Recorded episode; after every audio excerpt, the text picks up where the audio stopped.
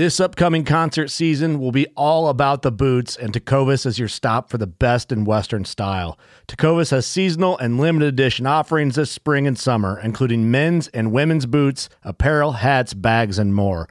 All Tecovas boots are made by hand in a time honored tradition with timeless styles that are always on trend. And Tecovas has first wear comfort with little to no break in period. It's hard to find this level of comfort paired with this level of style.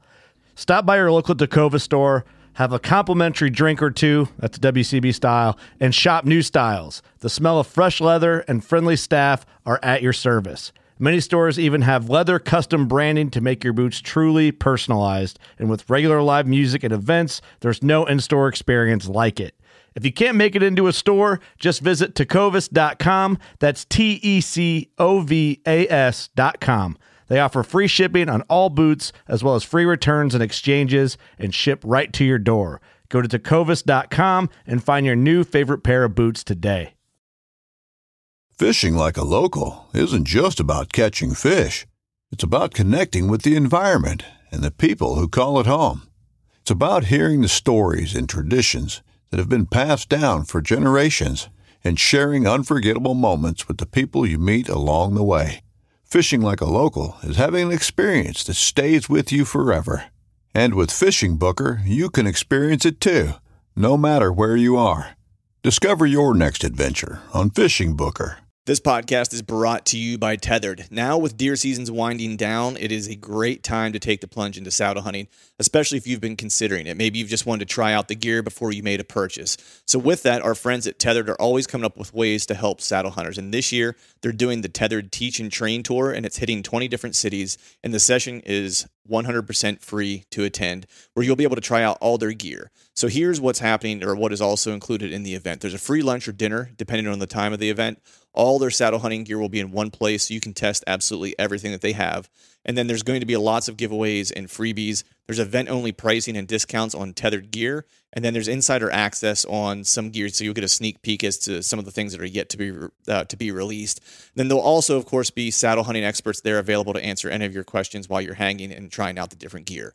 So head over to tether, tetherednation.com and check out the Teach and Train tour page to see the list of cities and dates. Uh, I'm planning to be at the event on May 28th through the 31st at the Seven Springs TAC Shoot. So I hope to see you all there.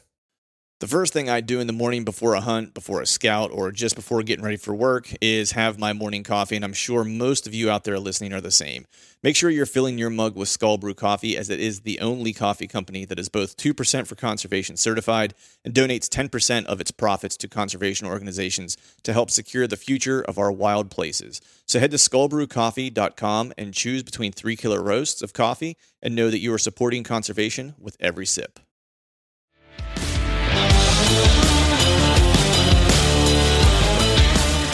Welcome to the Truth from the Stand Deer Hunting Podcast brought to you by Skull Brew Coffee Company. I'm your host, Clint Campbell, and you're listening to episode number 162. Today I'm joined by Jared Scheffler of Whitetail Adrenaline, and we'll be talking aggressive ground and pound public land strategies. So stay tuned.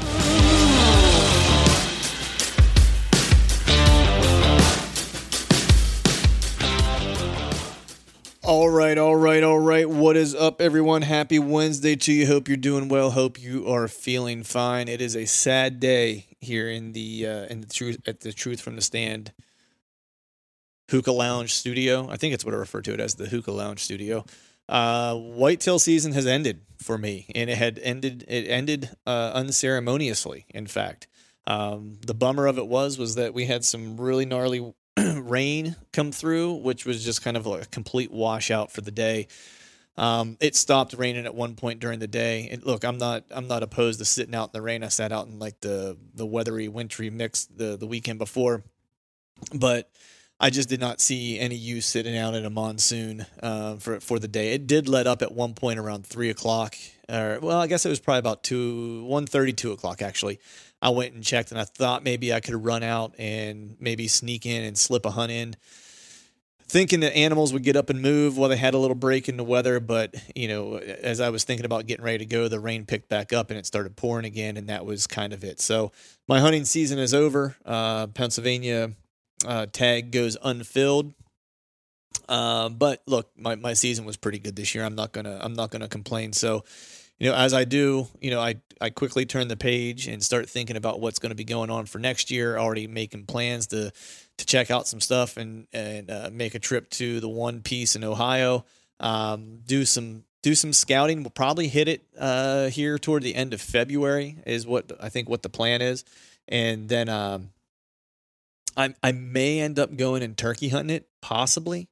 Um, we'll we'll see if that comes to fruition. I always kind of make this grand plan of going and turkey hunting in Ohio and doing a little hunt slash scout type deal. Uh, but every year it seems that uh, that I, that I fail to that I fail to make it. Things get busy, and you know it's it's one of those things, man, where you know you, you put so much effort into the hunting season, and then whenever the you know it's it's really tough. I think at least for me. Look, it's it's kind of tough for me to get out after the holidays kind of pass because you know my my wife and my family are really um, uh, understanding the rest of the year, like mid September through you know basically January first. Um, and let me kind of do whatever I want to do. And it's not that anyone ever tells me that I can't go hunt, but I there's there's part of me that as the uh, responsible adult husband and dad uh, feels like after Christmas, like I really ought to back burner um, the the trips away and um, you know prioritizing hunting every every you know free opportunity that I have.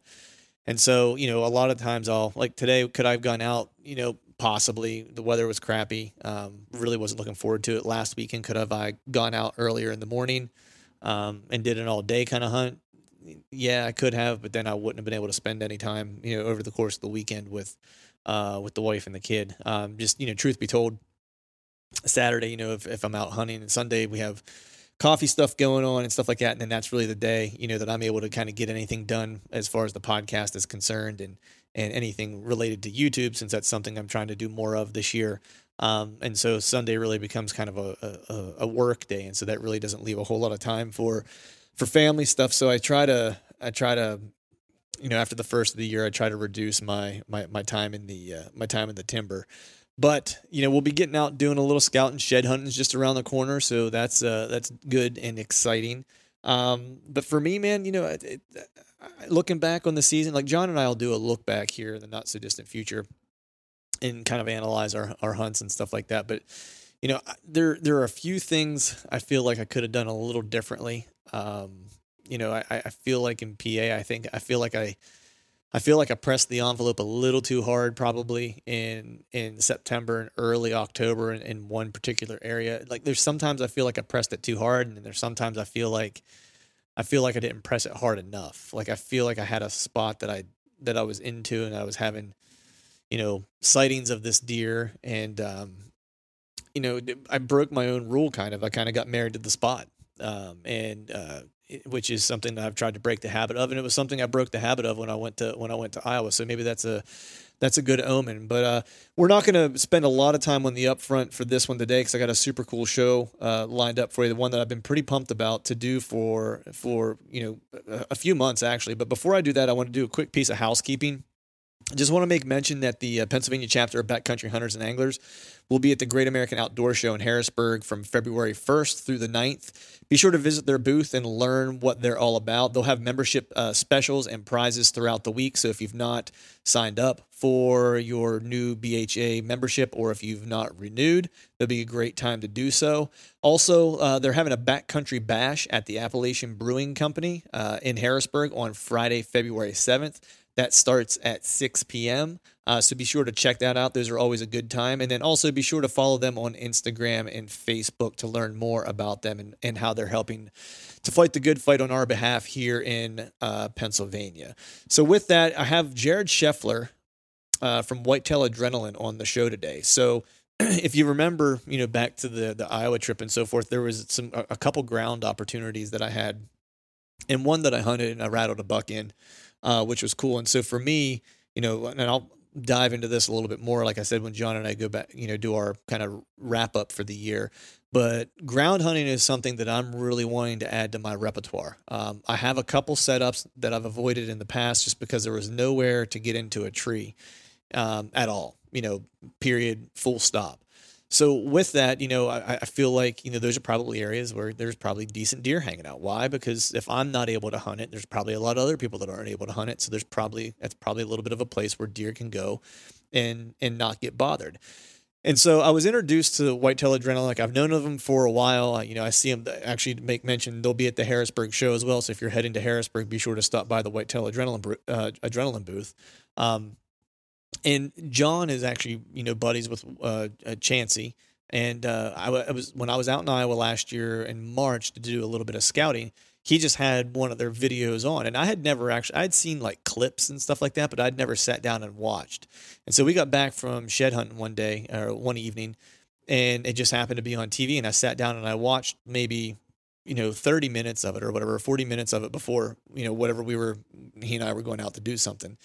And it was awesome so if you've not watched their dvds like i recommend you pick pick one up because they're killer and it, and it's just kind of it, it took me a minute until this year until I had a couple setups where I thought maybe the ground would work better um, than you know being elevated to really kind of pique my interest. So when I got back from from my trip, I ended up getting a Whitetail Adrenaline DVD and watching it, and those dudes are just savages.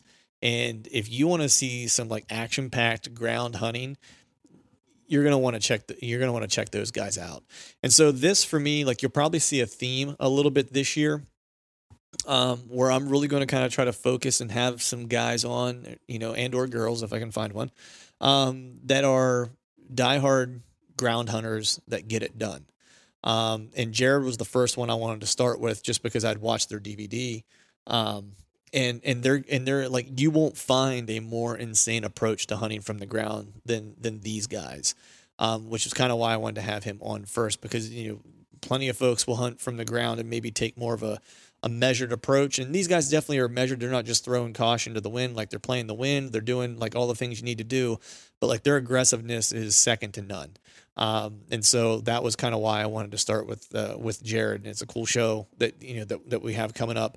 And then next week we'll I'll have uh, Zach Ferenbaugh on from the Hunting Public and he and I'll probably do a two part session on hunting from hunting from the ground. We cover a lot of stuff in that in in that podcast. You know, but we focus in on hunting from the ground. So as I'd mentioned, you'll start to see a little bit of a theme for this year where we're, where I'm kind of focusing on having some folks on talking about ground hunting because it's something selfishly that I really want to add to my game. And I think a lot of you out there listening, it's one of those things that we all probably stay away from because it, you know, it adds an, an additional element of difficulty to it, especially with a bow. Um, and so maybe we just avoid it because of how challenging it could be.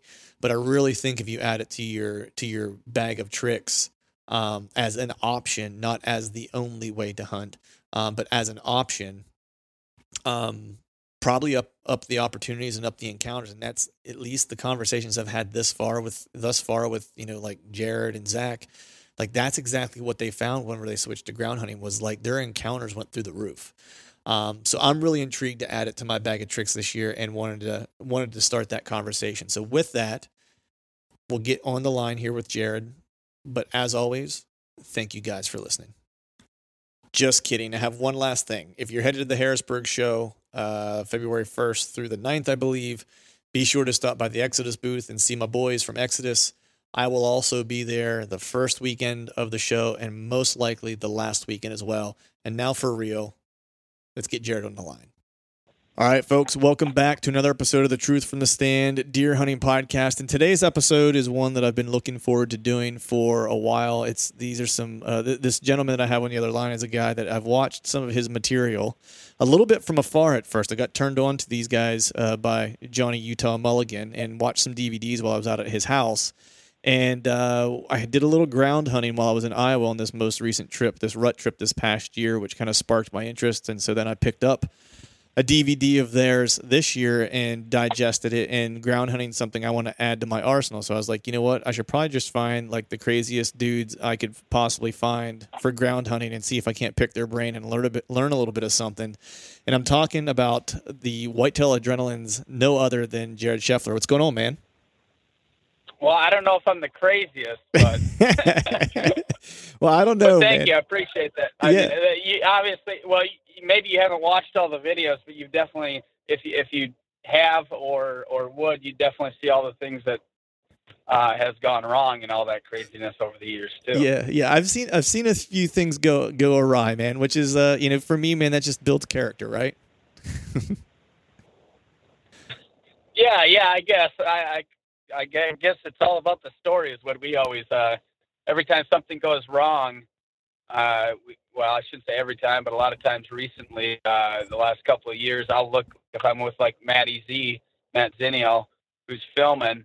I'll look at him and I'll just go, "It's all about the story." That's right, man. That's right. You know, obviously it didn't go quite the way we wanted it to, or or whatnot, but you know that's hunting. And right. I always that happens. I always kind of prefer, you know, whenever there's a little bit of you know failure or tough times or whatever like as part of the hunt because to me that's like really where like the meat of the story is. If you just walked in and killed a deer i mean there's not much of a story there am i right? Exactly. Yeah. Yeah, i i agree 100% i mean trust me when i get my butt kicked for a week or two weeks or however long it is and i go to a new state and things just go way too smooth and and and everything I just earned it for the last week, week and a half, or two weeks, or however long that is. Mm-hmm. Uh, so, so I guess in that sense, I'm all right with it. But if every hunt was like that, then yeah, it wouldn't be much of a hunt. That wouldn't be the reason why we, you know, it just wouldn't be. I, I probably wouldn't enjoy it as much as I do. But obviously, I'm kind of hooked on hunting whitetails and on the ground, and right. I think a big part of that is just because it is very difficult. Yep. Yep. Hundred uh, percent. So let me let me ask you, man. You know, uh, just uh, for those out there listening that may not be as familiar with you and, and, and whitetail ad- adrenaline in general, could you just give me a little bit of background about yourself? You know, where you're from and how you got started hunting.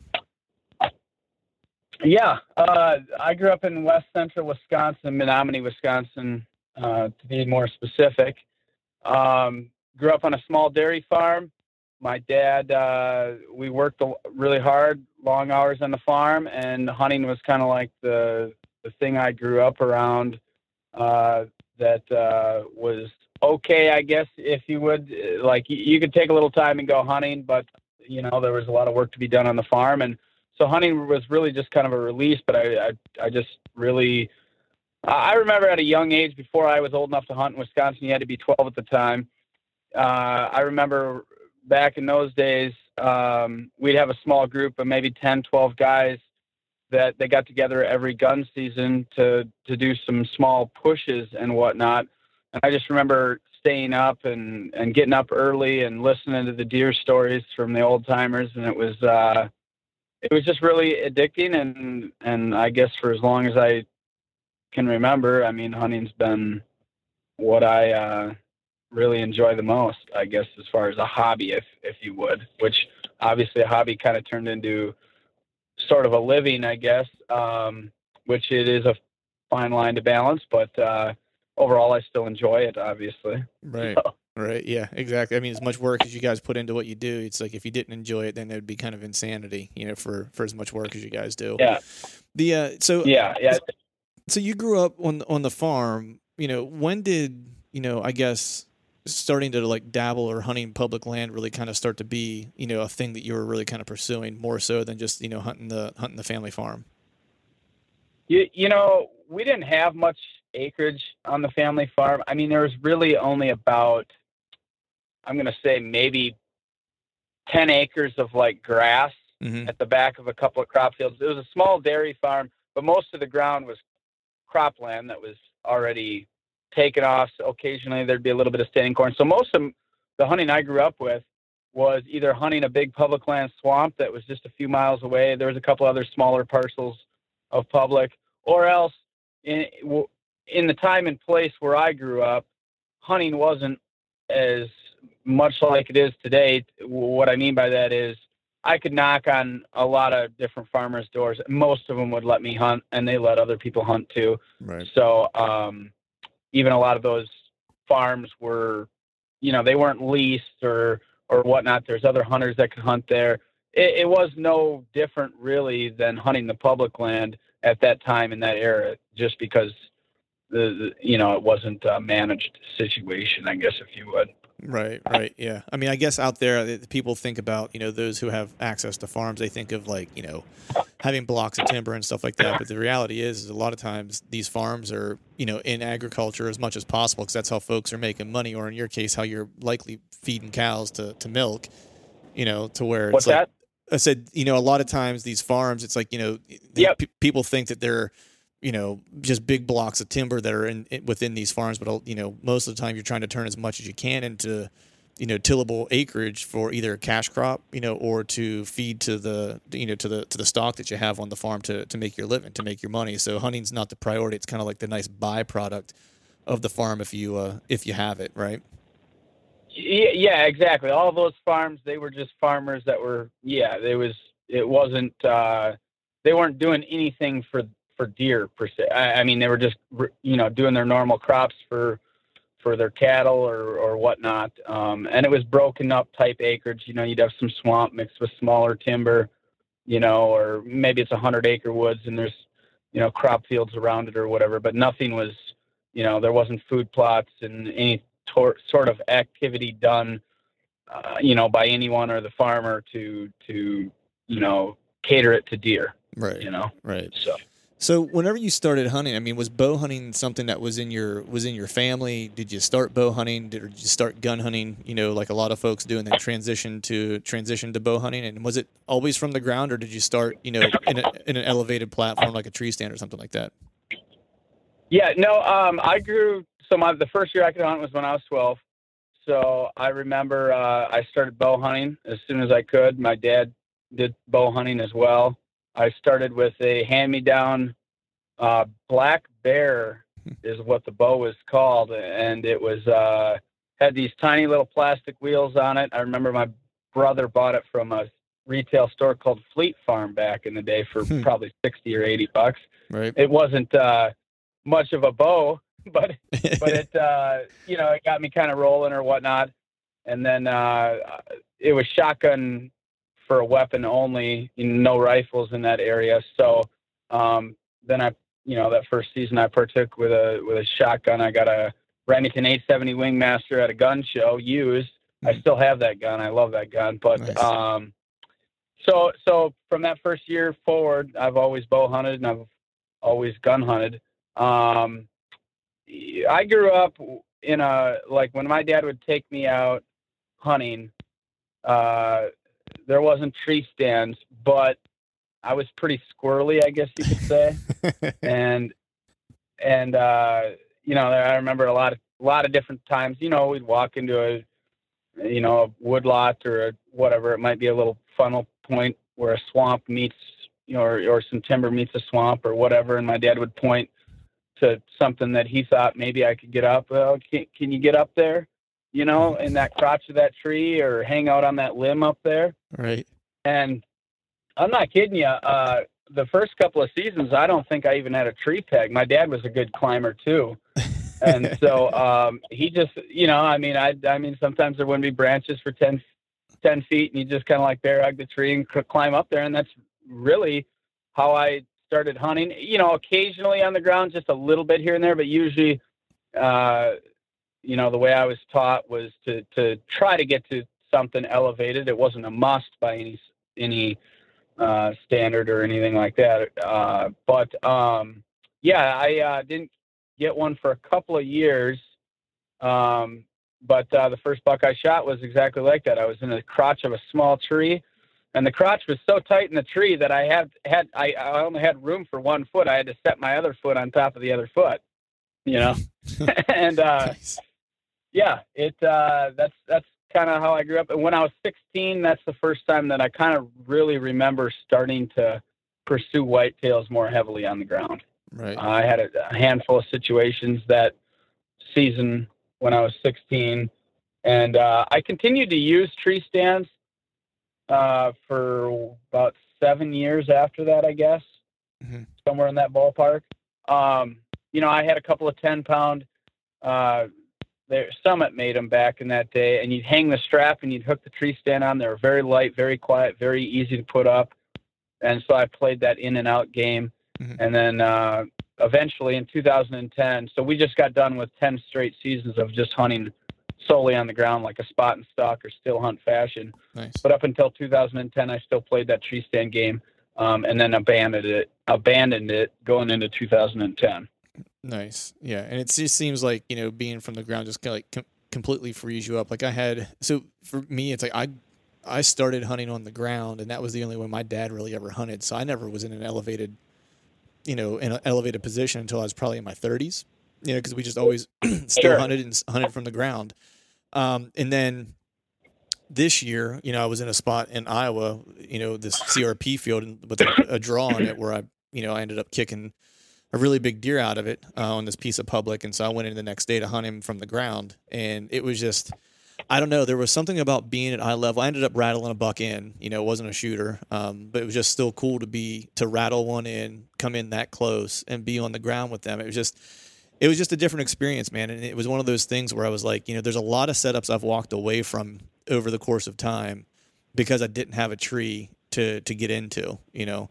And I was like, you know, hunting from the ground, I was like, would open up some of those opportunities. I was like, and especially, I was just curious to get your take on this too. Like, I almost feel like because so many people avoid hunting from the ground, I imagine there's setups that if it's exclusively on the ground, there's likely going to be deer there that are comfortable because they also know that people aren't going to go into those places because there's no there's no you know tree or if you will from someone for someone to hunt them from. Do you find that to be the the case where you get into the, some of these places that might have pressure where those grounds exclusive kind of areas that are ground set up almost only that tend to kind of you know hold the best deer? Um, you know, occasionally I felt like maybe that's the case. I don't know if they necessarily consciously like, oh, there's no trees here, but I do definitely think that they sense pressure levels, you know, and Mhm. find those pockets, you know, and and if that pocket just happens to not have trees, it happens to not have trees, and and so I I would say that what you said is is very accurate. I'm just not sure whether they actually, you know, process it, you know, Right. by you know, by by like looking at it like is there trees where they could set up or anything like that. Maybe that's not what you meant. But um I would say that, you know, I mean mature whitetails, I mean they don't generally like people. And and Chansey, I you know, I say that the first time I heard it, Chansey told me that he's like big bucks don't like people. you know, and and you know, it was kind of funny. He said it in a funny way or whatever. It sounds so silly, but yet it's like most of in most situations, unless you're hunting like city type deer, they don't like people, and so they're going to be in locations that, or generally be in pockets and locations where they aren't getting bothered as much, unless the whole area has a lot of pressure. Then I mean, they just I think they just adapt to it and and are a little bit. Um, you know, they, they're just very aware creatures in those situations, you know, and uh, they, they'll still probably be hanging out in the least pressured parts of those, you know, pockets or areas where there's pressure all over the place. I guess if that makes sense. Yeah, Yeah, no, it totally does. I mean, it, it's one of those things where it's like find where the people aren't, and then that's where you might want to be. And in my mind, it's like if there's less hunt, if there's less hunting opportunities, like so, let's say, for example, if 95% of people who hunt whitetails with a bow in my area, just say in my area, hunt from trees, and there's no trees in an area, I'd maybe want to look at that area that doesn't have a lot of huntable trees because there would probably be less pressure and less people Correct. equals you know likely that you know mature deer would maybe prefer prefer that area. I kind of look at swamps almost the same way because a lot of people I always I hold an, heard an old timer one time tell me, you know, big big bucks like wet feet. You know, kind of alluding to the fact that like the nastier and the crappier the terrain is, you know, the wetter it is and the more limited bedding opportunities that, that they might have, less likely people are to be there, less likely the deer you're looking for is probably there. Or more likely the deer you're looking for is probably there. So Right. Right. so I'd agree with that. so at what point did uh you know not not that you know hunting from the ground isn't hard enough, but at what point did you start to add filming into uh into what you were doing on, almost on every hunt? That the first season is was filmed in 2007, so we've filmed every season since then. Wow. Um, so, uh, like I said, I, I completely abandoned the tree stands in 2010. So the first three seasons of our videos have some on the ground and some tree stand. Mm-hmm. um, which is kind of you know I've never went back and watched them after I'm done editing them. Someday I probably will. Right. But it's probably uh, uh, it's probably kind of neat to watch the transition or the progression of you know obviously we got more and more aggressive over the years in different ways and and with that sometimes comes a lot of failure and missed opportunities or mistakes as well. But right. that's part of the part of the deal. Speaking of missed opportunities and failures, I'm always curious, you know, what is in, in your mind, it might not be the biggest buck that you've ever missed or whatever the case might be, but what in your mind do you think is like the, the biggest, you know, blown opportunity that you that you've had and maybe you learned something super valuable from it that helped you be successful like as you as you've gone through the years. What what might that one kind of instant be? Um the one that really brings uh uh that I I it's the one that got away, I guess you could say for me. Mm-hmm. Is there's many that have gotten away, but this one kind of stands head and shoulders above the rest. It was uh, in our 2012 season, so that would have been calm before the storm.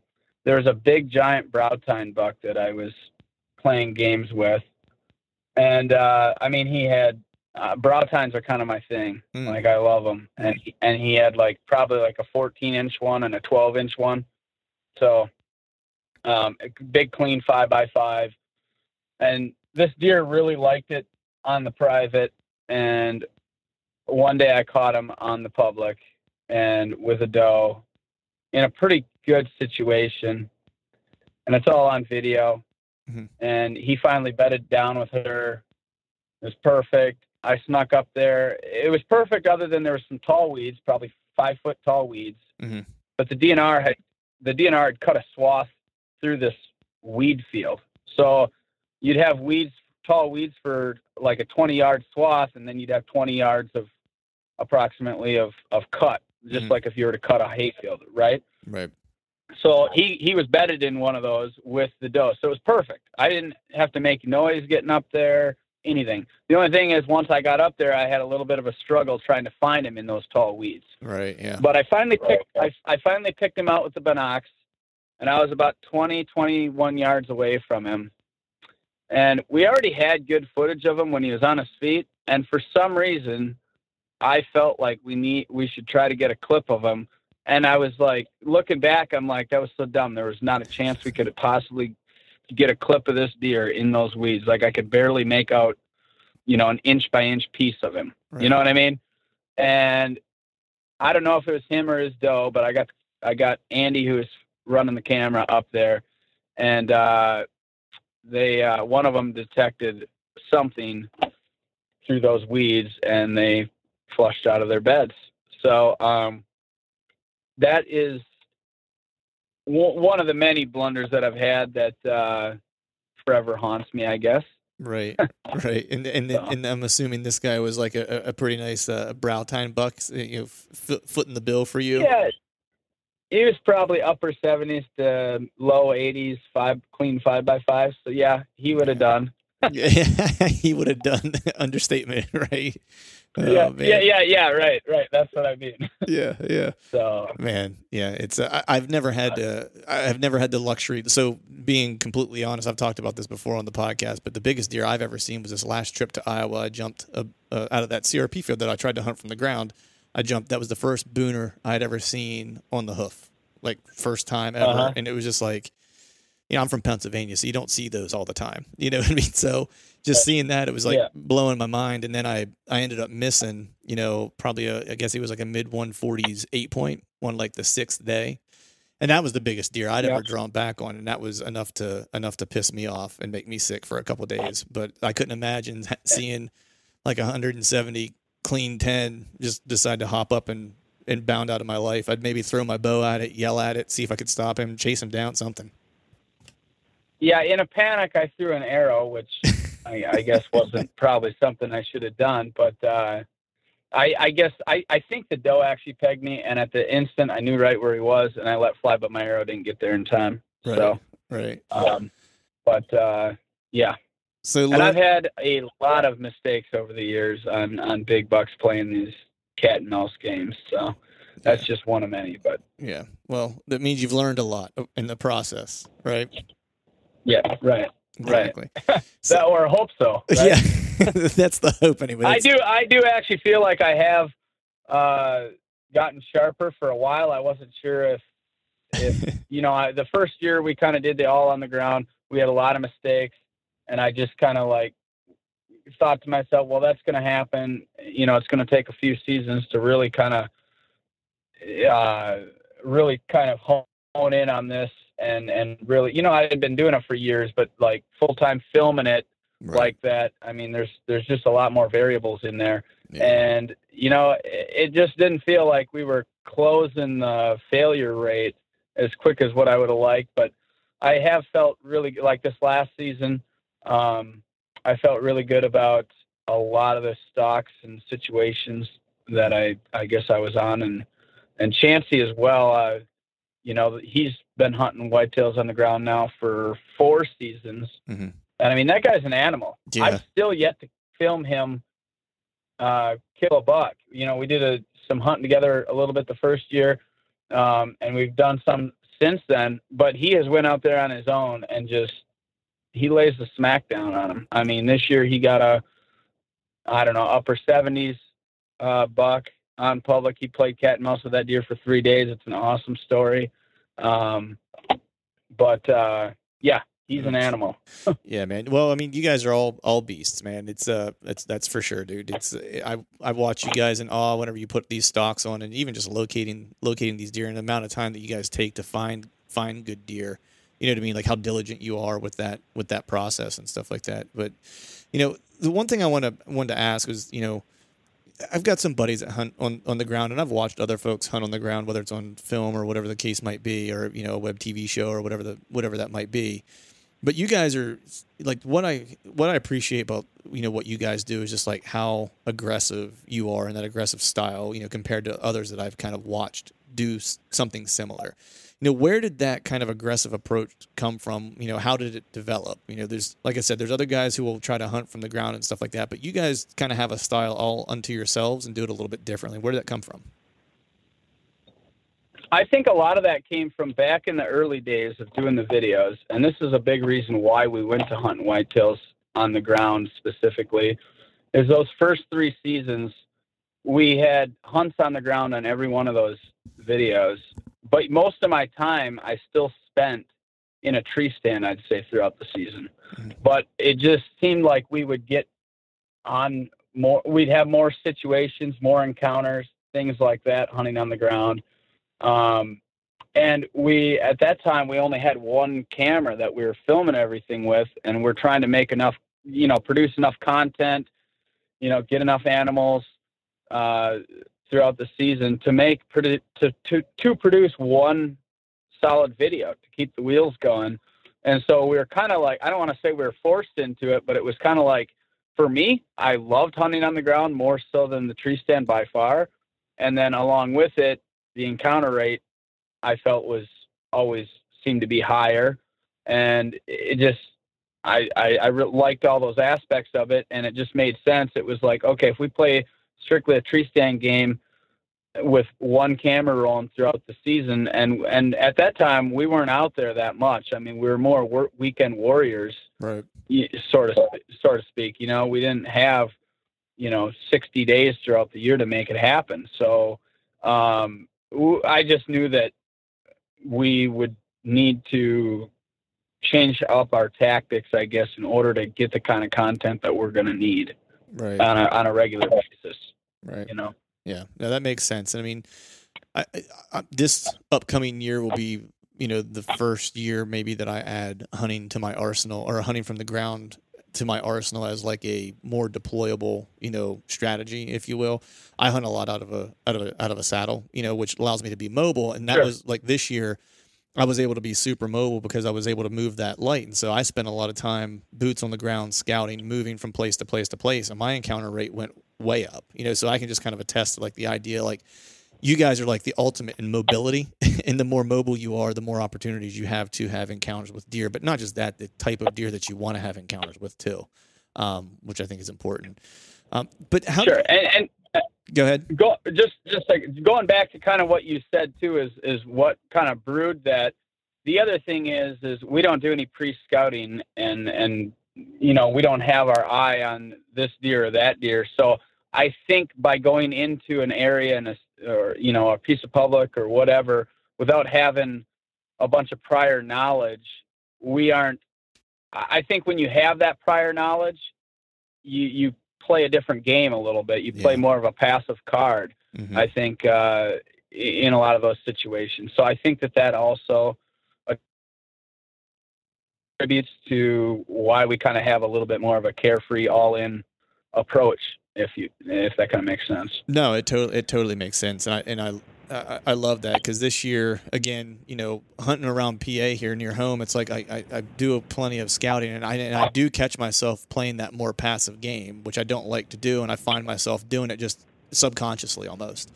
But whenever I do go out of state, Right. like whether it was the Iowa trip this year or not, I did come out early, like in March, and scouted. But I ended up hunting the piece, and where I ended up killing my deer was a piece of public that I had never stepped foot on. I just I looked at some maps. I ended up talking to a local, and he was like, "Hey, you know," I was like, "Hey, I'm thinking of this." He was a really good dude, and I kind of pointed to him in a map where I was thinking of looking. He was like, "Have you hunted it?" And I said, "No."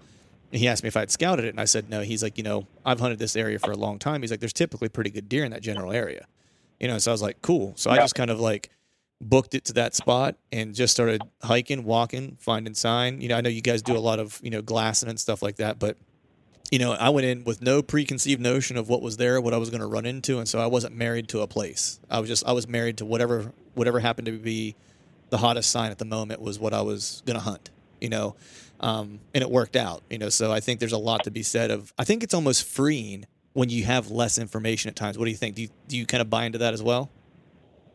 More free, you say? Yeah, Yeah, I agree 100%. Yeah, You, you you don't feel like you have obligation to be there.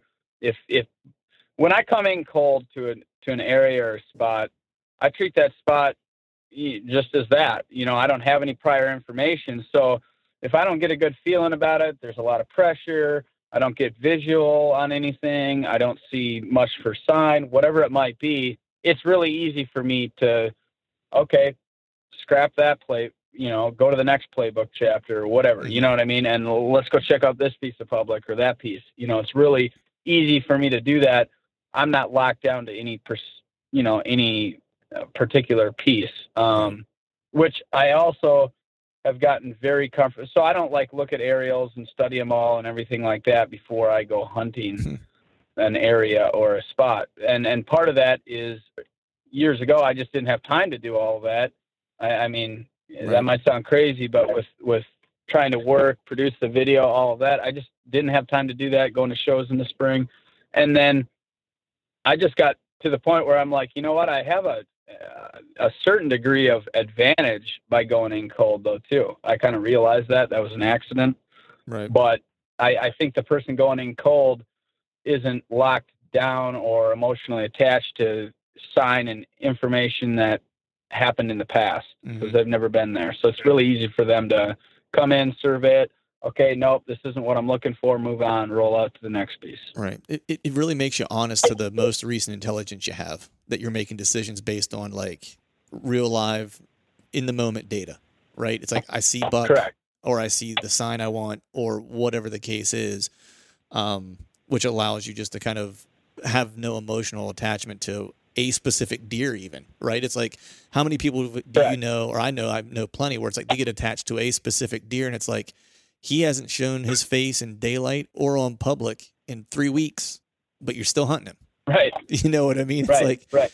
you know you It's it's yeah, it's easy to do. That happened to Chansey this last season, and and uh, it wasn't a bad thing. He he uh, he got on a giant deer, two hundred plus, wow first day out in Kansas. Total fluke. Goes into a spot. Uh, forgot his rattle and antlers on the trip. Walks into a gas station. Finds some old timer that's got some sheds that are I bet they're 15 year old sheds. They're dry. They're white. They they're they're not what you want to be out there rattling with, but it was the best he had to work with. And he just wanted to go into this spot and rattle. And he goes in there and he rattles in this this giant. And he the deer was so close to getting, you know, shot. It, it, it, it he almost couldn't get closer. I mean, it just jeez it was just one of them deals. It'll unfold on video. But, anyways, yeah, Chancey ended up kind of devoting himself the rest of, for the most part, the rest of uh, you know his Kansas bow hunt to trying to kill that deer. And almost, I mean, he got visuals on him three more times. One day, he he was on the other side of the public, and from what we had seen with some other deer, it appeared that he was locked down with a doe, but there was a really good chance he was going to cross the road and get on public, but he ended up not. There was some vehicle traffic. We don't know if they got nervous about, about that or what, but he ended up not getting getting them. But on a deer like that, I, I guess I, I I wouldn't wrong a guy for doing it, you know. But uh, yeah. generally speaking, we try to avoid that. Right, right, yeah, yeah. Definitely not judging, not passing judgment on on that one. And that, folks, is another reason why you buy the Whitetail Adrenaline DVD coming out next year, so you can watch that hunt. Right there, you go. um, so I wanted to ask. I, I wasn't. In, I, I wasn't intentionally plugging the next video, but it is going to be it is going to be a good one. No, no, I'm gonna I'm gonna plug it because like I'm gonna I'm gonna check it out. so it's uh, the uh, so I wanted to ask, man. You know, as as aggressive as you guys are, like I've watched you guys. You know, it's whenever people see you guys are, are aggressive, it's it's not that you guys are um, negligent necessarily in terms of like throwing caution to the wind. Like you're being calculated when you're making making the moves that you're making and stuff like that. So how do you balance being as aggressive as you guys are? but at the same time being patient and you know taking the time to to make an approach on an animal that you have a visual on so you don't kind of blow it before it starts uh you know a lot runs through I like like okay so for instance if i spot a you know a big buck you know a, a shooter will there's a lot that runs through my head in a short amount of time. Like eh, there's there's a lot of different situations that can happen. Uh, you know, obviously the first and foremost is he on public? Okay if he's on public you know is he is he traveling? If he's traveling you know how much public do i have to work with you know wh- do i think he's going to hold up before getting to private you know is he locked down with a doe so there's a lot of different variables that come into play that are going to um, uh, make you know in, in a matter of sometimes seconds and sometimes it takes a few minutes of evaluation to decide what the right play is. Mm-hmm. You know, um, you know if if you know if the if the deer is cruising and I don't have much time and it looks like he's going to get off a of public, I'm going to be you know v lining to try to beat him there immediately right. wherever that might be if if that's possible. Um, if if the deer's locked out, you know, if he's with a doe he might be running around chasing that doe a little bit, but it appears that he's staying with her, not just checking her out.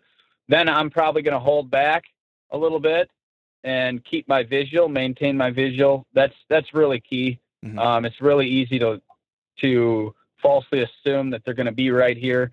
Um, and, and so I really like to if they're if they're with a doe and I don't feel they're going to leave the public, I'm going to do my best to maintain my visual until I feel comfortable that they're going to that they're bedded and going to be bedded for a while. So what I mean by that is if I got a big buck with a doe and it's shortly after sunup and they're smack dab in you know with public all around them and I don't see any chance that they're probably or very likely that they're going to leave that public.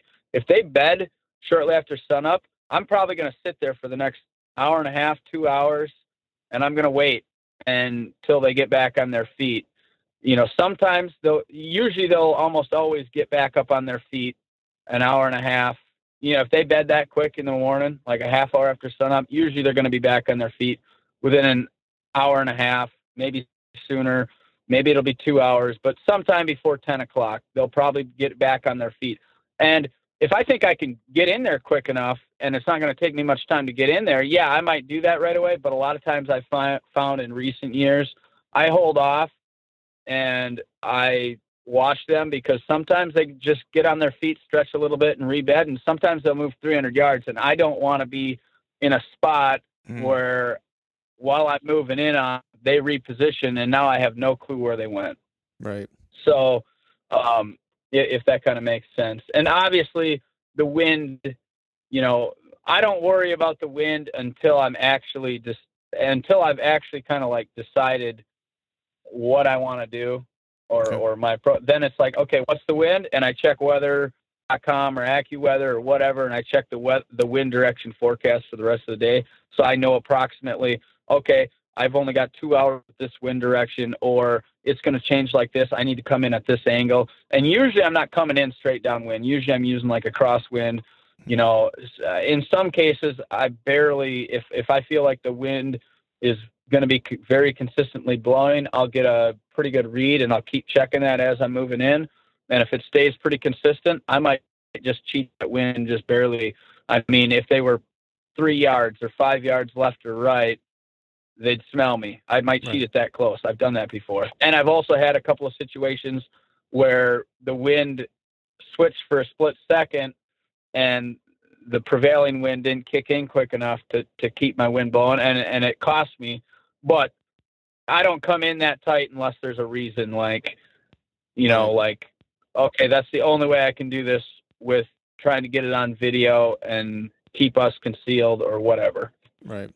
Now that that makes that makes sense. You hit on a bunch of stuff that I wanted to follow up on. The first one was, you know, maintaining your visual. Like how do you guys how do you guys manage that? Because I know you guys drive around a ton, you know, glass and, and so forth, and that's like some serious dedication. Because there's sometimes I'm watching and you guys just, I'm like, I don't know that I could put that much time in a seat, like looking. You know what I mean? Like No. you guys are you guys are diligent Right. about it. Um, you know, yeah, but whenever it's, it's a that's a mental and that's a mental endurance game. That's Yeah. actually more difficult than that's that's by far more difficult than going out into the woods. I'd much rather be out in the woods, but we got to produce content each year, and in those open type areas, Yeah. you know, and the plains of Kansas is totally different. But even in some of the broken country, generally, I try to be in a location. I mean, you can go in and you can sit in what's called an observatory location but I've just found that you know I can cover more ground with a vehicle or a boat or something like that. And and there has been situations where I've had to actually walk into a piece that I've got a really good feeling about, and I you know get to a spot where I can observe you know a, quite a bit of acreage and, and try to get a visual that way. And and, and that's worked as well. Um, so uh, you, you're correct in that uh, statement about like I don't know if I could spend that much time in a seat. Trust me, you're you're if if you're thinking it, you're absolutely right because sometimes it's three four days of that right. garbage before you finally get your opportunity. three, And, four, uh, three, four days of that, or getting stuck in a snowdrift, or changing a flat tire, or whatever hijinks you guys happen to get into. Yeah, well, to be honest with you, the, like that day where we got stuck in the snow, I mean, that was actually more fun than a lot of those days where we're putting all those miles on and not seeing anything. We actually had something to laugh about all day. right, right.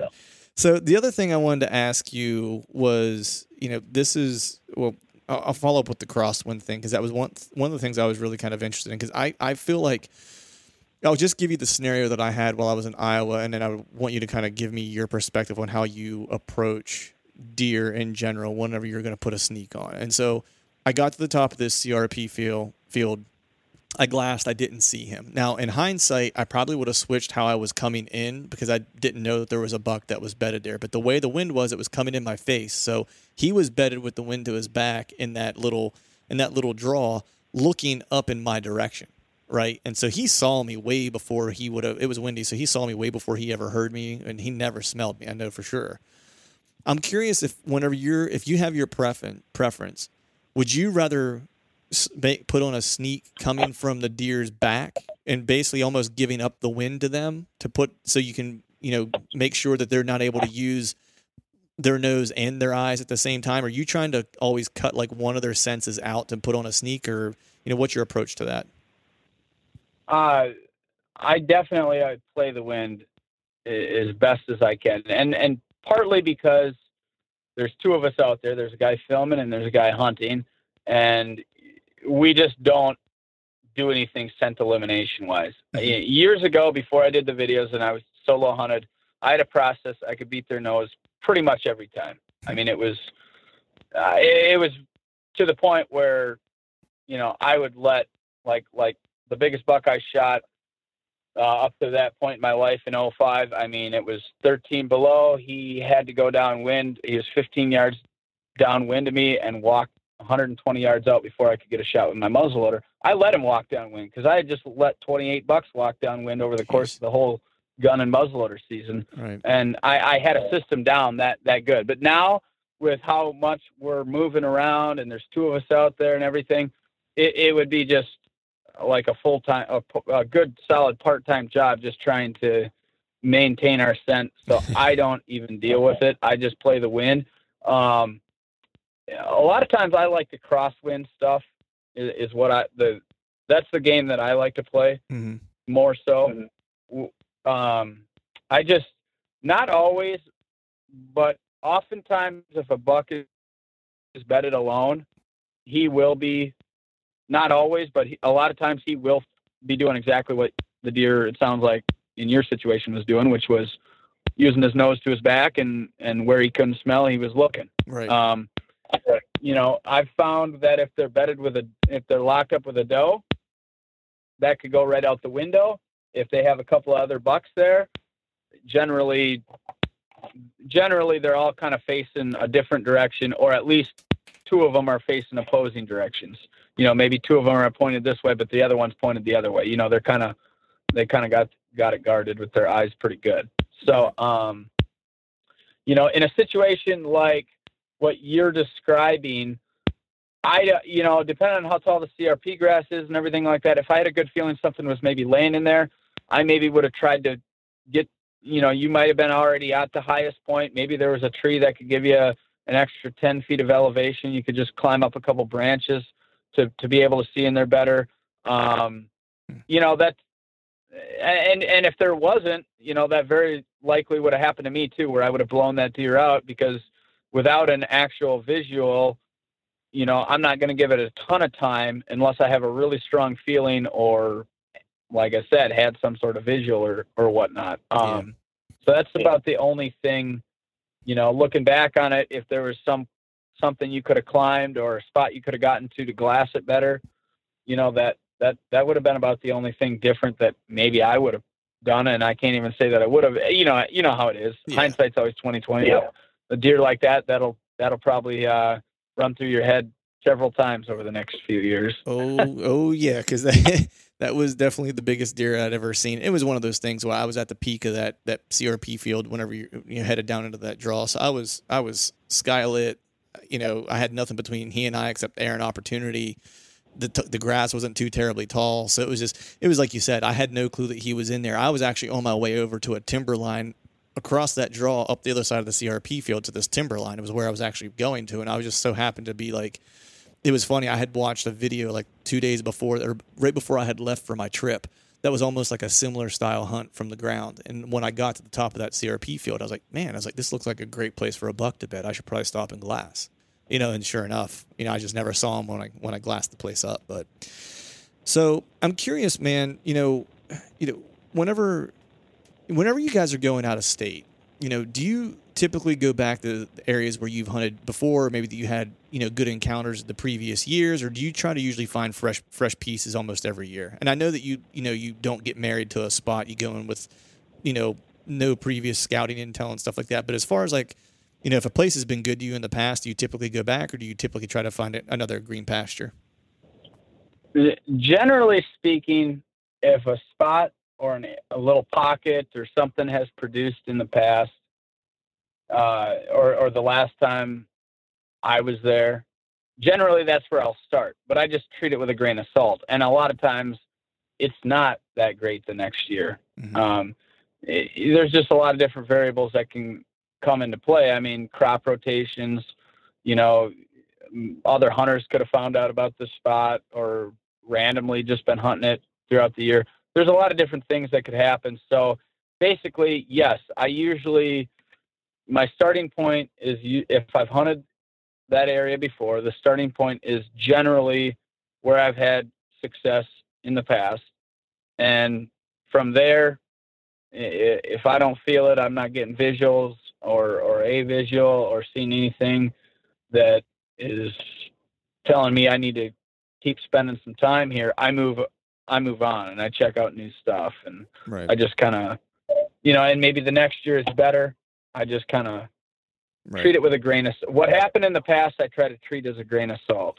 Right. If that makes sense. Right. I mean, you're you're you're location you're location agnostic. You're like, I don't give a I don't care what has happened in the past. We'll give it a quick sachet to see if there's any if it, it's holding true the following year. But if I don't see something pretty quickly, I'm I'm on to the next place. Yeah, yeah. You know, it's just like 2016 season. I killed a uh, a good buck in a new piece of grass.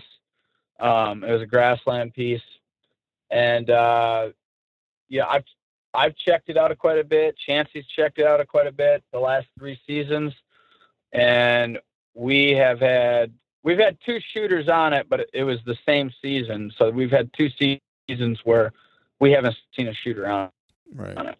You know, and and we have. I I mean we've checked out that piece. I, I don't even want. I'd, I'd hate to even guess how many times we've right we've checked it out and, and glassed it and been there at first light and done a couple of rounds on it, and it's you know, I mean, right. it's one of those pieces that I've probably given it a little too much uh, qualification just because I've shot one there, and we have had two situations, but right, but that's not overly great, right. I guess. Is there is there any particular weather that you that you prefer? Like, so one, is there any particular weather when you're you know that you like to hunt in? You know that you especially see that you get the best movement or the best visuals or whatever. And then, is there any particular weather that you know that you prefer to you know to hunt specifically as it relates to hunt on the ground? Yes, uh, actually, uh, some people are going to think I'm crazy on this. Personally, I like the temperatures to be at an average temp for that time of the year, or maybe even slightly warmer, hmm. just just a touch. I, I know that sounds crazy. I don't mind maybe a slight temperature drop either, but I don't like it to go too crazy of a cold front. As soon as it goes to a cold front, I'm waiting for the warm front on the back end, hmm. and that's that's the truth. I, I 100%. You know, I started talking a lot more heavily about it and sharing that with like Jeremy did a, quite a bit of hunting with me this year. He's done a lot of hunting throughout many states in his life. He thought I was full of crap. Like he laughed. I, I, I told him I was like, I was like, think about how much the sun actually like affects what we do outside outside of like hunting season. Mm-hmm. Think of how much it affects our life. Now now we have a house to live in. You think it doesn't affect the deer? I was like I was like, you just you just watch. You're gonna see more deer on sun sun days you know, like sunny days, you're going to see more deer. They're going to be, especially after a cold front like that, deer pretty much always, from what I've seen, after a cold front, you get a little warm spell at, with sunshine. They're in spots where they can catch sun, uh, and and I see it, uh, you know, so much in the more open country where I can serve, you know, where I might see 50 deer that morning, and the morning before it was 30 degrees colder and I didn't hardly see anything. Okay. Right and and and and I've surveyed this a lot over the years. I just started. I think I kind of made a couple of jokes about it the last couple years or the last couple of videos, maybe a little bit. But I really hit it harder this this last fall with with like calling it. I'd call it while we were out there hunting, like, "Yep, cold front coming in. Like, get ready, deer are gonna shut down, and hmm. we're not gonna see that much, you know." And uh, like Jeremy studied it for about a week and he's like, I can't believe this. And then he watched it the rest of the season and he's like, yeah, it's hands down, you know. And I was like, I think deer in the woods do the similar things. And I think what happens is, is I think hunters don't really generally like have their setups maybe mm-hmm. uh, set up to cap, you, you know, like obviously if deer, okay, so if hunters are going out in the woods and they're like, "Oh, I don't really ever see anything on Sunday, uh, you know, on sunny days," well, maybe their tree stands aren't set up accordingly, or right. or whatnot. Okay, because I know that as soon as December hits, and you can talk to all the guys that pick up sheds in shed antlers in the wintertime, those deer love the south side of ridges. Obviously, it's colder at that time of year, but I think that the same applies, maybe not quite to the same degree. Uh, you know, in December and Jan- you know, it maybe doesn't apply quite as much in September and October and November as it does in December and January. But I do definitely know that from my experience and what I've watched and surveyed, that that that that's 100% accurate Hmm. from everything that I've seen. The other thing that I've noticed is okay, so if so, I like what I like for a, a, a day is I like I actually like a, a sunny day, like I said, av- right around average temperatures, or else a warm front on the back end of the cold front because those deer are so predictable about where they're kind of going to be like going to bed they're going to be bedding in those spots. So I can pretty much predict like, okay, this is you know wind directions coming out of this. If I'm hunting draw systems, it's like okay, I want to be targeting draws that are you know working a certain direction that you know a lot of times the deer want to be bedded in draws that they can catch a little sun in. The wind's coming over the top. So obviously, if it's a west wind and I got a draw that in the bottom is on the east side and it's going up towards the west and the draw kind of dissipates heading west, they can catch that wind coming over that west hill, Mhm. you know, and then catch sun as well. And and this applies, you know, I was hunting in an area this year where there was a, quite a few mule deer as well. Now I wasn't really targeting mule deer, but I was watching how the mule deer operated, u- utilizing the wind and the sun, much, and, and it was pretty close if not identical to how the whitetails operate in as far as like okay they're going to be in these wind directions blowing like this they're going to be all you know going into draws that are you know this it's really hard to explain over the phone i could show you on an aerial really quick like or the ter- uh, contours really quick like okay all these types of draws are obviously going to work to their advantage with this west wind or whatever wind it might work and then you know if the wind switched like this especially if it was a cold air, then they're going to be on this side catching sun, and they still this type of draw is going to work for them to catch sun and wind. So it was really easy. It got really easy, especially this season when I started really like studying it a lot more. It got really easy for me to predict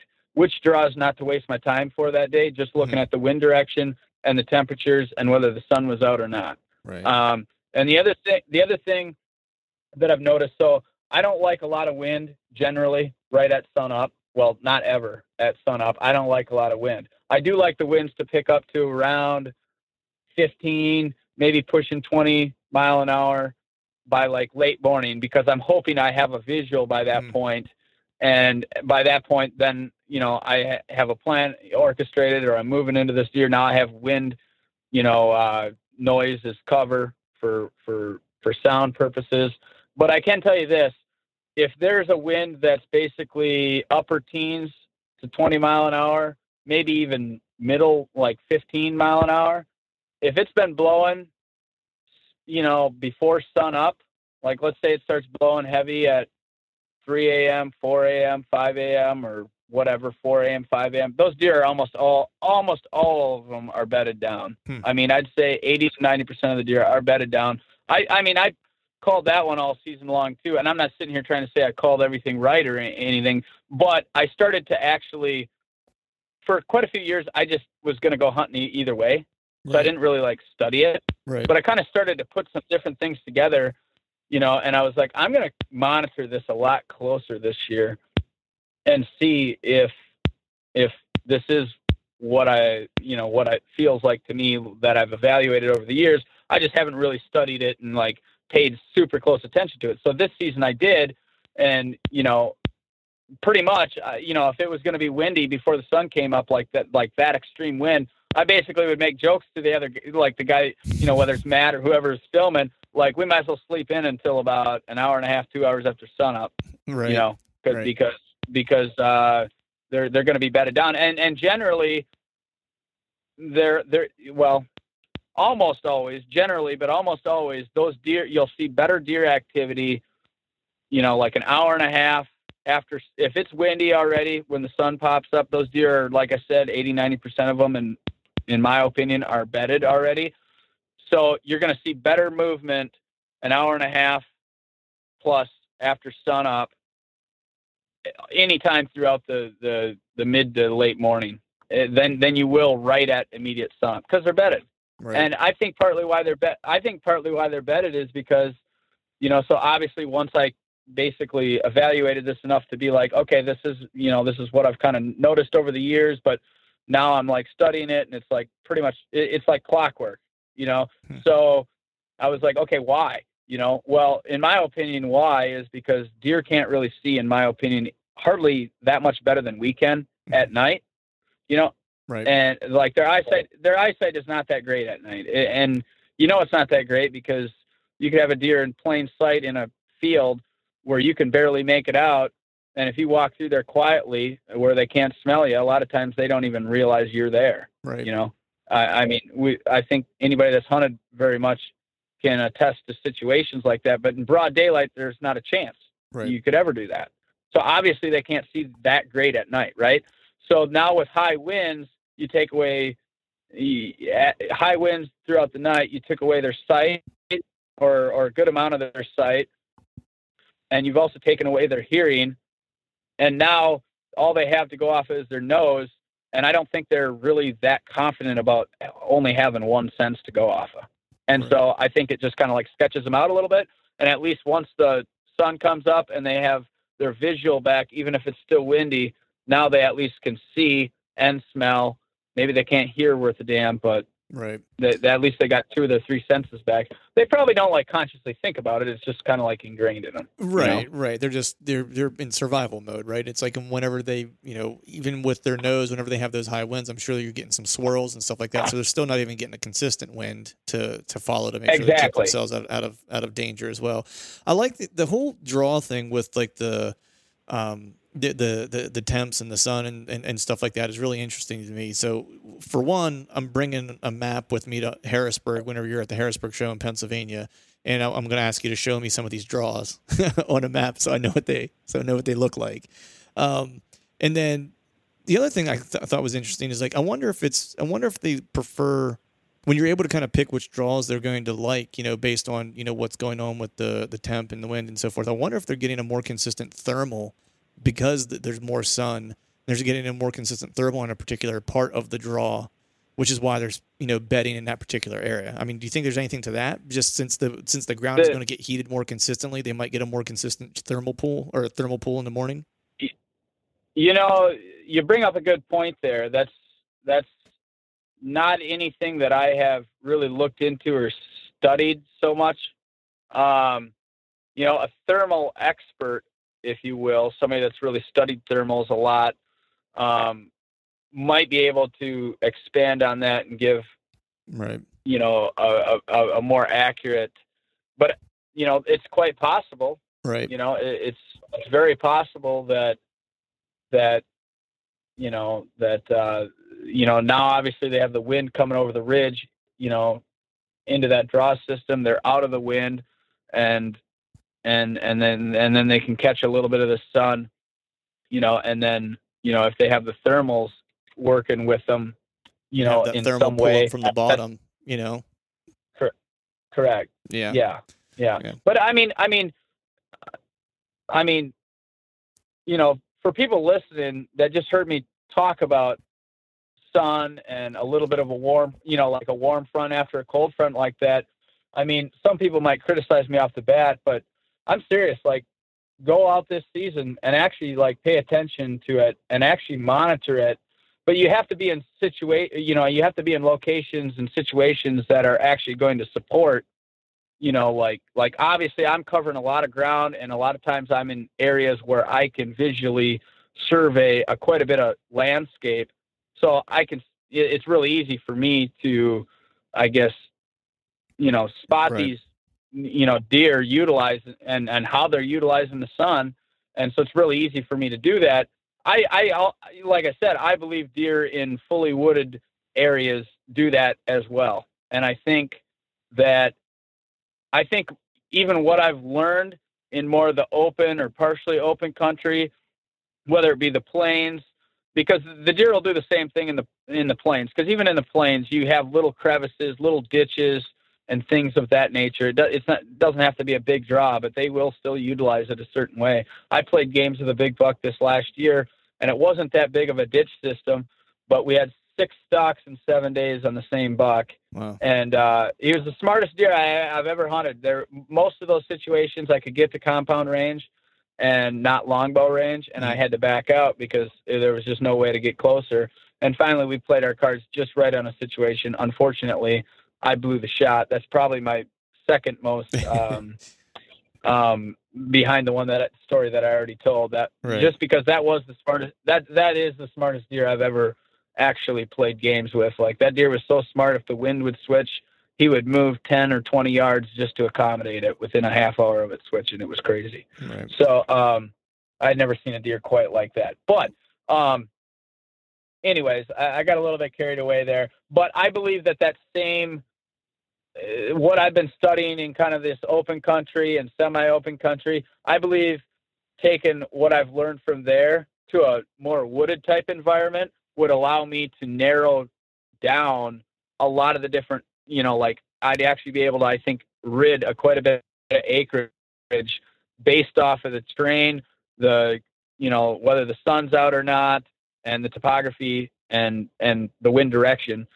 I, I think I'd be able to more efficiently look at a topo at that point and look at the land and be like, okay, this is they're going to be bedded here and here, and I can pretty much eliminate most of this other thing. And I think that I'd find a lot of what I've learned in that open country and studied, and, the partially open country, I could I could do that in the wooded stuff because I think that the deer operate very similarly. I mean, and and here's one thing, you know, you're in Pennsylvania, but I've had this fall I put out a lot of feelers to people in different parts of the country and I said I just want you to kind of monitor this Mhm. okay so I've got a very accurate feedback from a handful of individuals that are good buck big buck hunters Mhm. and so I, I I know what they've told me which is pretty much what I just kind of said uh, based off of their evaluations and what they've seen uh, very much of what I'm seeing in the open country and how these deer utilize like the su- you know and and whatnot. It, it it was like basically the same report Right. coming back to me. So um, that being said, uh, one thing I want I just one thing I make I I, I make a, I make a couple I've made a couple of jokes about and I think they'll probably be in the new video is I was like how many times over the years you know it, it's almost like in our blood like when the cold weather moves in we get this in our blood like oh it's going to be a good day it's going to be a good day right? But how many times do we go out there freeze our ass off don't see hardly anything and then we talk to our buddies and they most for the most part most of them didn't see much either and then we all just figured we were sitting in the wrong spot. I just i've talked to a lot of different hunters that have been through that scenario and i'm not saying that you you you can't kill a big buck in cold weather or or whatnot because i've definitely done that as well i'm just saying i'm not that excited about freezing my butt off and lowering my uh, encounter rate and everything like that that's all i'm saying like right. i'm freezing cold and it's worse hunting for me so why would i like it more? Right. you know Right. Exactly. the only time, and and and and and to be fair, obviously after post rut and those deer are run down, and you get some snow and some cold, cold weather. Obviously, those deer are in need. So those those cold fronts definitely, you know, can work to your advantage a lot more so than a warm front at that time of the year. So I, I want to definitely clarify on that. Um, but also along with that, when you get cold temperatures like that and snow cover, a lot of those deer are going towards like standing crop, like corn with, you know, it's easy food for them. It's got, you know, it gives them everything that they need, you know, that's that's best suited for them to survive. But I will say this: as soon as it warms up during the cold, like let's say it's December after after rut, um, as soon as it warms up, the, you know, generally speaking, yeah, not as many deer hit the fields. But if you sit back, if you can survey a a woods where you know there's deer at, they browse a lot heavier from what I've seen. Right. So they're browsing, they're up on their feet, they're snacking, they're milling around all day. So they don't need to go out and hit those fields earlier. So if it's super cold in late season and I'm on a solo hunt, if it's super cold with snow cover, yeah, I'm probably going to be targeting something closer to a food source. And that food source could be some public land that, you know, some crop that's on some public land. A lot of public lands don't have crop, but there might be some adjacent crop. So I'll be targeting that. If it warms up, if it's going to warm up, well, I'm going to assume that those deer are going to be doing a lot of browsing Mhm. in the woods and they're not going to get to that crop. So obviously I'm going to adjust accordingly. Right. Yeah. No, that all that all makes sense, man. It's uh, it's it's a lot to it's a lot to take in, but I think as you were as you were talking about those warmer days and, and what your buddies were seeing and what you've seen, I think first anyone who dismisses it is, is silly because I mean you spend a, an extreme amount of time in the woods in comparison to a lot of other people. You know what I mean? But just by the nature of what you do, so you have a lot of opportunity to observe. Um, so I think that that is you know valid in, in, in itself.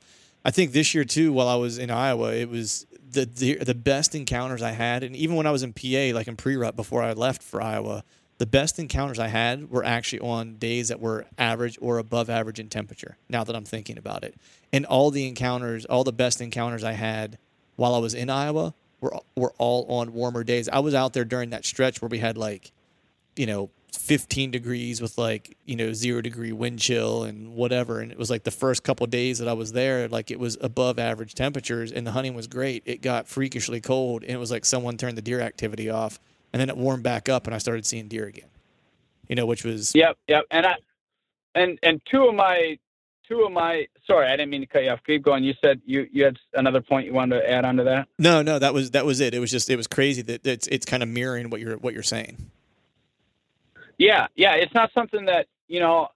I think it, it's for whatever reason. I, I think years ago, cold fronts got so much hype just because all of a sudden it was like it, it was more of a late season thing on food source, especially when you have a, quite a bit of snow cover where there's no, you know, the deer aren't going to be like browsing on the ground. And then I think people just kind of like took that as like gold throughout the rest of the season as well. Like mm-hmm. backed it up through November, October, September you know, because I mean, trust me, I've been out in the open country of like North Dakota or Wyoming, and it's 90 plus degrees, and I'm thinking it happened to me this year, and uh, it was like low 90s, mid 90 degrees, and I'm thinking there's no way that deer's going to bed down with it this hot, you know, in this open spot. He's going to go find a nice little spot to tuck into the shade. No, Hmm. I, I, was dead wrong, and I've seen that happen before. But you know, in that moment, I'm sweating my, you know, butt off, and I'm thinking, there's, you know, I've seen it before where they've done it, like bed in a spot where it's like, why would you do that in this heat?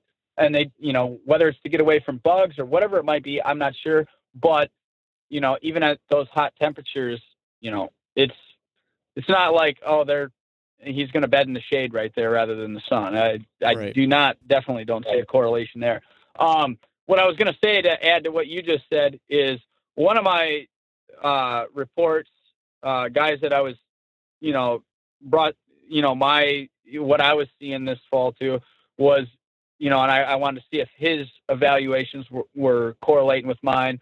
Uh, is he, he was located in like right on the line of Wisconsin, Minnesota, West Central, and another contact was in southern Wisconsin. So both of these contacts you know, I was kind of in contact with, and it was like they were giving me the report because I was actually trying to get back to Wisconsin and do some hunting. So I kind of wanted to know what the deer were doing, anyways. Mm-hmm. And you know, all of a sudden they'd say like, "Okay, there's a cold front coming in." I'm like, "Yep, get ready." You know, I'd, I'd like send a text out. It wasn't a group text. This was individual, but I'd send a text out to both of you know, like, "Get ready. It's get ready for things to go pretty cold, pretty quick." You know, and it was like you know, they kind of joked about it, you know, or whatever. We made some jokes about it because it's still like, yeah, I'm saying it, but it's like I still got to like get confirmation on this. I'm making jokes. Right. You know, it's like, you know, I'm I'm predicting it, but it's I'm having fun with it. Like I could very well be wrong too right. at this point. But it, it was like clockwork. They were like, yeah, it's completely shut down. And then it was like two days later, it started warm up. Both of them were like, boom, they're back. They're back to you know, seen three bucks this morning cruising around or whatever, you know. Right. Um, so, you know, that's that's you know, and and they're hunted and they're hunting. Both those individuals are hunting in more bigger woods. It's not big, big like northern Wisconsin woods, but bigger acreage woods where you know ridges run for miles, and obviously there's some crop fields that butt up to them and whatnot. But for the most part, it's that wooded type, right. you know, terrain. Yep. So but hey, man, I want to be sensitive to your time. I know we talked, you know, we're just a little over an hour here, so uh, there's, yep. you know, I, we might need to do a part two because I definitely wanted to get to a point to where I wanted to ask you about, you know, how you hunt differently during the different times of the season. But we might save that for a part two because this next question sure. I'm going to ask you might be the most important question of the whole podcast that we've had so far. So, how how did you guys become such good mechanics? Good mechanic. uh, uh, I tell you, I you know, growing up on that small farm, I guess that that that goes back to the uh, intro, sort of a little bit uh, of where I talked about being, you know, growing up on the small farm. I mean, we just made stuff work. We didn't have a lot of money, you know, and it was like we were constantly repairing machinery and just, you know, figuring out ways to do that. So, you know, I mean, from the time I got my first car, you know, or first vehicle, you know, my dad kind of just got it ingrained in me like you need to fix your own stuff you know you don't take it to a repair shop so i never took it to a repair shop um, other than if it was something major like the tranny needs to be completely you know right. redone or whatever but outside of that i mean all those other types of things like wheel bearings u joints you know whatever master cylinder all you know starters alternators whatever it might be i mean all that kind of stuff is is stuff that I just it probably goes back to that. You know, I just right. You know, kind of grew up in it, and uh, you just kind of evaluate. I mean, I I got some some good stories about this last fall a little bit with the minivan, but I, I don't want to get carried away because they'd they'd take a little while to yeah to uh, tell the story. But uh, one of my favorite parts of watching this most uh, most recent DVD was is is working on the car. Like that's I don't I don't know why, but I just kind of get a kick out of it. It's it's I guess it's me being able to laugh a little bit at your at you guys' expense, but it was just kind of funny as I was watching. It was like there was always that van man. It's like I'm like you guys had to put some work into that thing to keep that thing rolling for as long as you did. That's for sure. Yeah, yeah. I mean, there's been some work. To be honest with you, that's cost me a lot less than my suburban to keep on the on the road.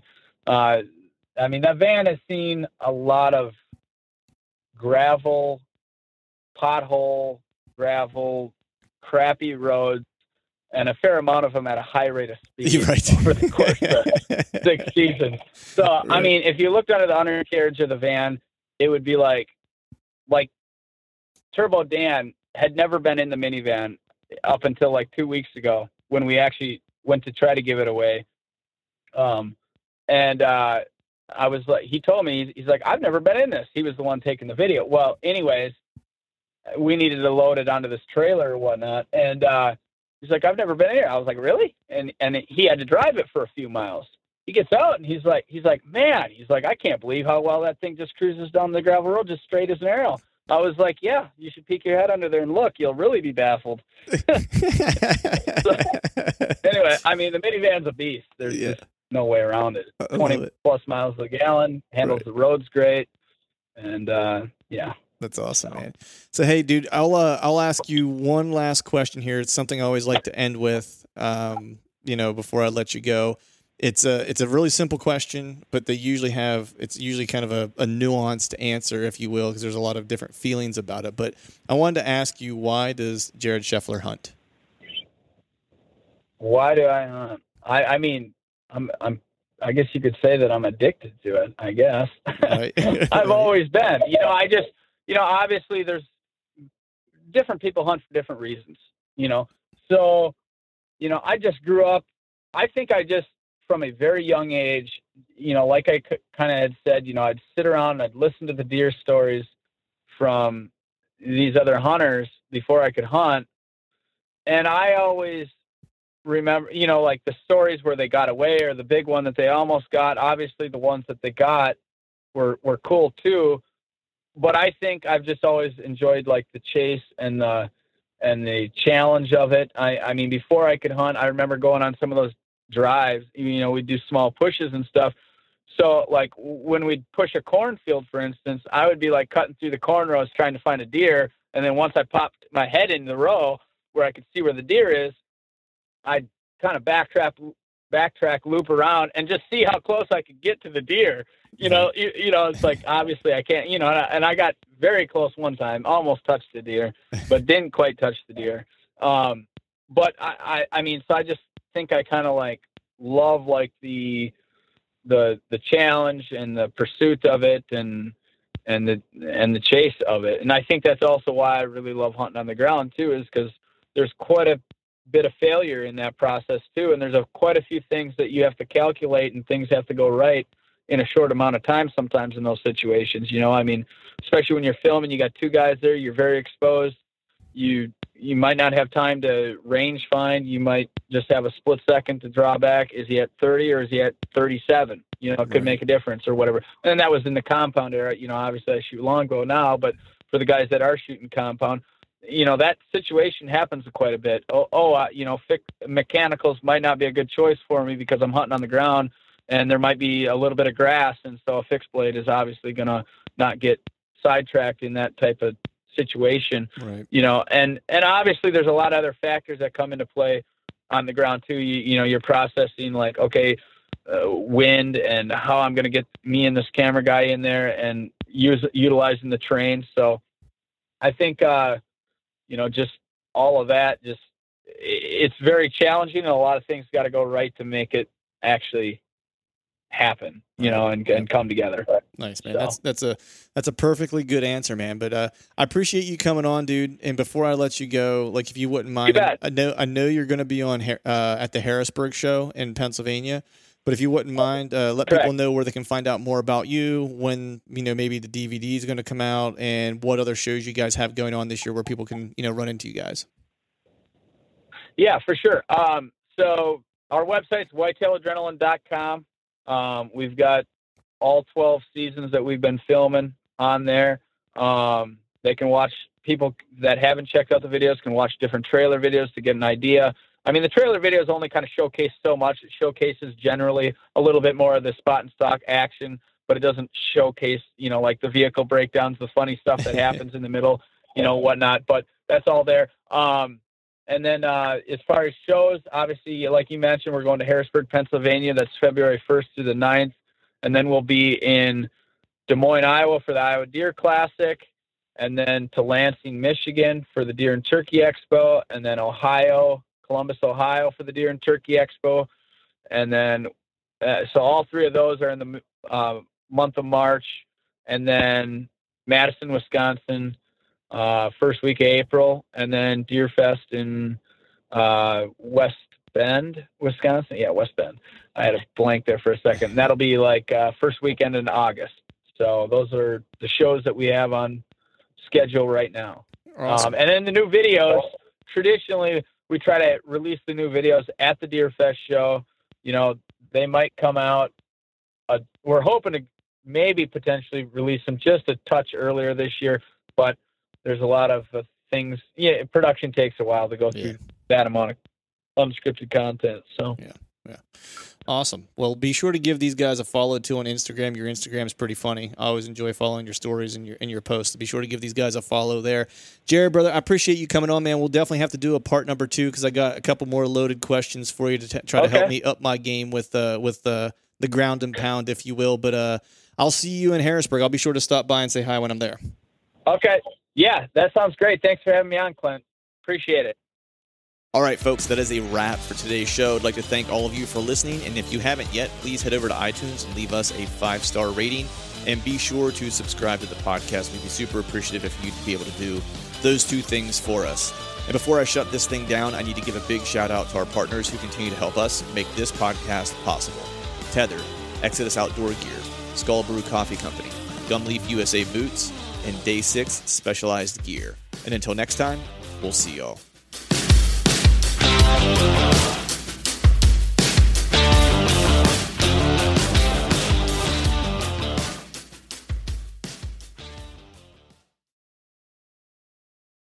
All right, gang, the new Truth merch is in stock at truthfromthestand.com and on YouTube below any of the Truth from the Stand videos. I've got some new hats, beanies, t shirts, long sleeve t shirts, and sweatshirts. There's even a new do hard shit hat for those of us who like to embrace micro dosing adversity. So head to truthfromthestand.com and check out the new gear and use the code TRUTH, T R U T H, and save yourself some cash on the new gear.